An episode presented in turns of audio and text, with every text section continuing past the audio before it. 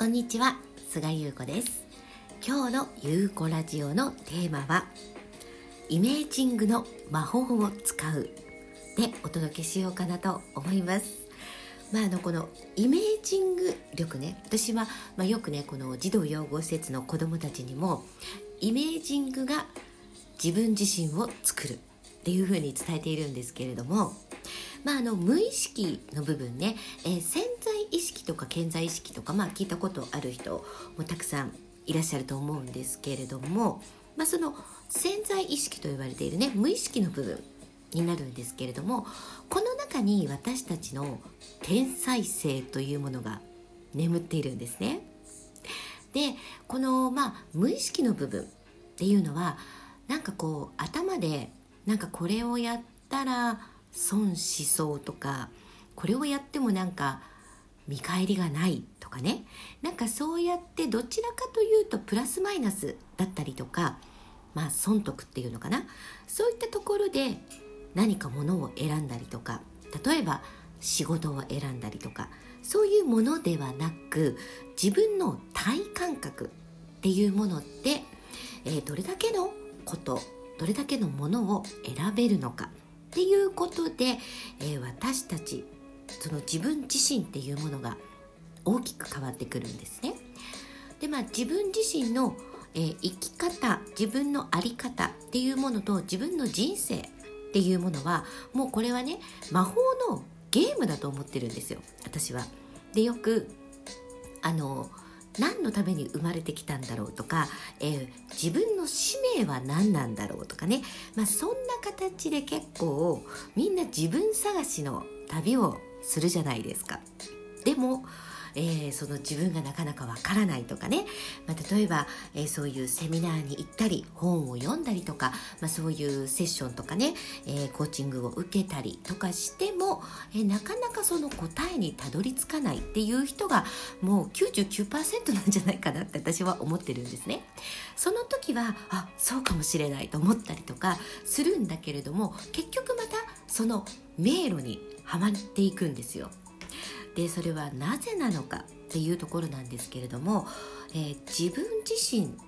は何者なのかとか、えー、自分自身の使命とかね、えー、そういったものはないっていうことなんです。ないんですそんなものは。ただ今自分がここにある、えー、そして私たちが、えー、この肉体というものを持っているっていうねただそれだけなんですね。ただそれだけなんです。そしてその魔法のゲームを自分自身が主人公になるのか。それとも自分自身がそのプロデューサーになるのか。っていうねどちらも選べるよっていうゲームなんです。そして、えー、主役の時もある。脇役の時もある。そしてプロデューサーの時もある、まあ、監督だよね。っていう時もあるっていうことなんですよ。から人生というのは大きな波が押し寄せてきたり小さな波がずっと自分の中で揺れ動いていたりっていうねそういう出来事がたくさん起こるわけなんです。でそういった中で自分にとって自分の人生を作っていく上で一番ね重要というか大きなポイントになってくるのはやっぱりイメージング力なんですよ。えどこまでその自分自身をイメージできるのか。でよくあの、えーと、思考は現実化するだっけありますよね。で私はその思考というよりもイメージング力が現実を作るっていうふうに、えー、考えています、えー、そしてそれも子どもたちにも伝えています。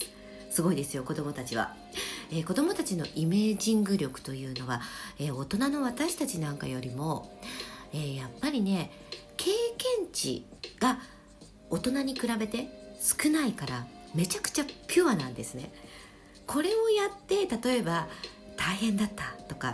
悲しい思いをしたとか、えー、そういう経験がない分めちゃくちゃピュアなんでイメージング力というのが無限大なんですよ。で大人の私たちはどうしてもこうだんだんねいろいろな経験をしたりとか社会に出ることによっていろんな枠型にはめられていくんです。でもその枠型っていうのは本当なの？っていうねそのね疑問を持ってもらいたいんですよ。でいつも私は、えー、自分自身だったりとか例えば自分自身が今目の前に起きる出来事とかまるでなくてはいけないというものに対していつもそれは何でなんだろう？っていうふうに、えー、こう斜に構えるというか斜めから見ることが多いんですね。でこれは結構悪い意味というか、えつまらない意味で斜めに見るのではなくってえそれがもし本当だったらどうなんだろうとかえそれがこうだったらどうなんだろうっていうねえっ、ー、とこう多角的いろいろな目線でその現実今起きていることだったりとか、えー、これから自分が何かをやりたいなと思った時の物事を見るっていうことなんですね。でそれを見ながら行動をしていくっていうことで自分のイメージング力っていうのがぐわっと大きくなるんですよ。ただ、えーと、妄想したりとか考えているだけでは、えーとね、そのイメージング力っていうのは大きく膨らんでいかないんですね。何か1個でも小さくてもいいから行動を起こしていく。例えばじゃあね恋愛に例えた場合に、まあ、好きな人がいるとする。この人と付き合いたいなとかこの人に、えー、例えば告白とかしたらどうなるのかな？ってまあいろいろ自分で妄想するわけですよね、えー、この人はどういうタイプが好きなんだろう？とかこんな服装でデートできたらいいのにとか。でもそれを妄想しているだけではそこで止まっちゃいますよね。イメージングというのは。そこで例えば何か一つじゃあちょっと話しかけてみよう例えばじゃあちょっとメールアドレスを聞いてみよう LINE の交換をしてみようとかねちょっと電話をしてみようご飯に誘ってみようとかそういうちょっとした行動に移すことによって新たなイメージングが生まれてくるじゃないですか。あこういう感じの話が好きなんだとかこういうことに興味を持っているんだとかねだったら、えー、次はこういうことをちょっとネタに話してみようだったりとかあこういう洋服というかこういうファッションが好きなんだと思ったらそのファッションについてちょっと私も好きだから語ってみようとかね。まあいろんな形でこれこそが本当に自分の中で多角な目線ができてくるっていうことなんですよ。いろいろな方向から見ることができるのはやっぱり何か少しでも一歩ずつでいいんで行動を起こしてみることによってイメージング力っていうのが広がっていくんですね。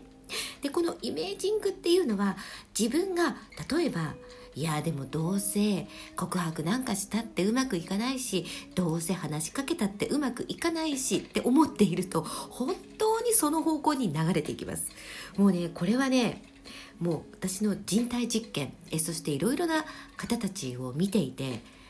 もうねデータが取れるんじゃないかっていうくらいえー、立証されています。まあこうやってね言っている方もたくさんいらっしゃるんで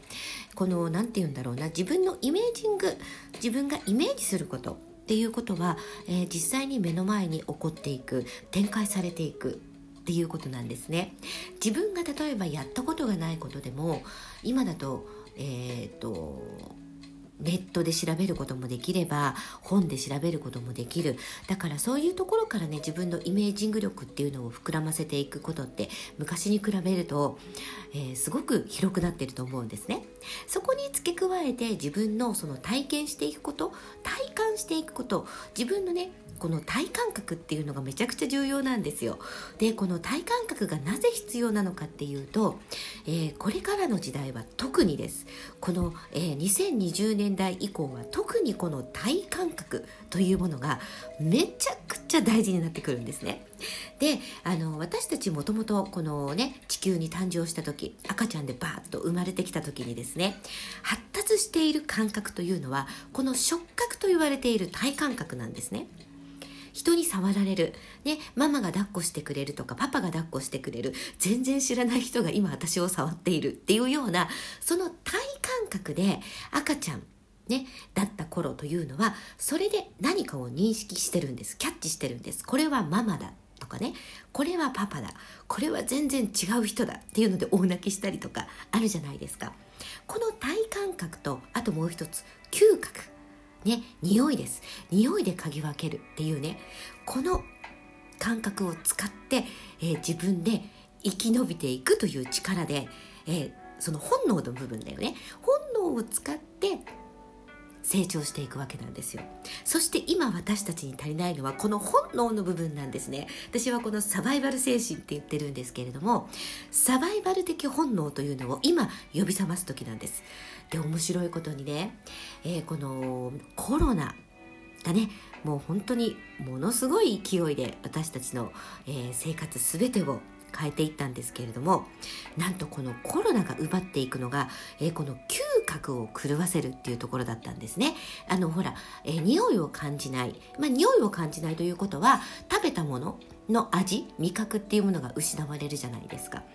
でこのもともと持っている私たちのサバイバル的本能を揺さぶるっていうねものがコロナだったんだって思ったんですよ。面白いなと思って。今私たちがえ思い出さなくちゃいけないのは本能的原始的感覚なんですね。これを失ってるというかその感覚を忘れちゃってるんです。今思い出す時なんです。やっぱりね型にはめられる枠にはめられる〇〇でなくてはいけないっていう風な、えー、生き方をしていると自分の体感覚で何が好きなんだろうとかね何が嫌いなんだろうっていうのを忘れてる。っていう人がねたくさんいるんです。例えばファッション一つにとっても何を着たらいいのかわからないとか、えー、どんな色を身につけたら似合うのかわからない。失敗したらいけないっていう枠にはまっちゃってるわけです。あなたの好きな洋服あなたの好きな色を身につけたらあなた自身はどんな風に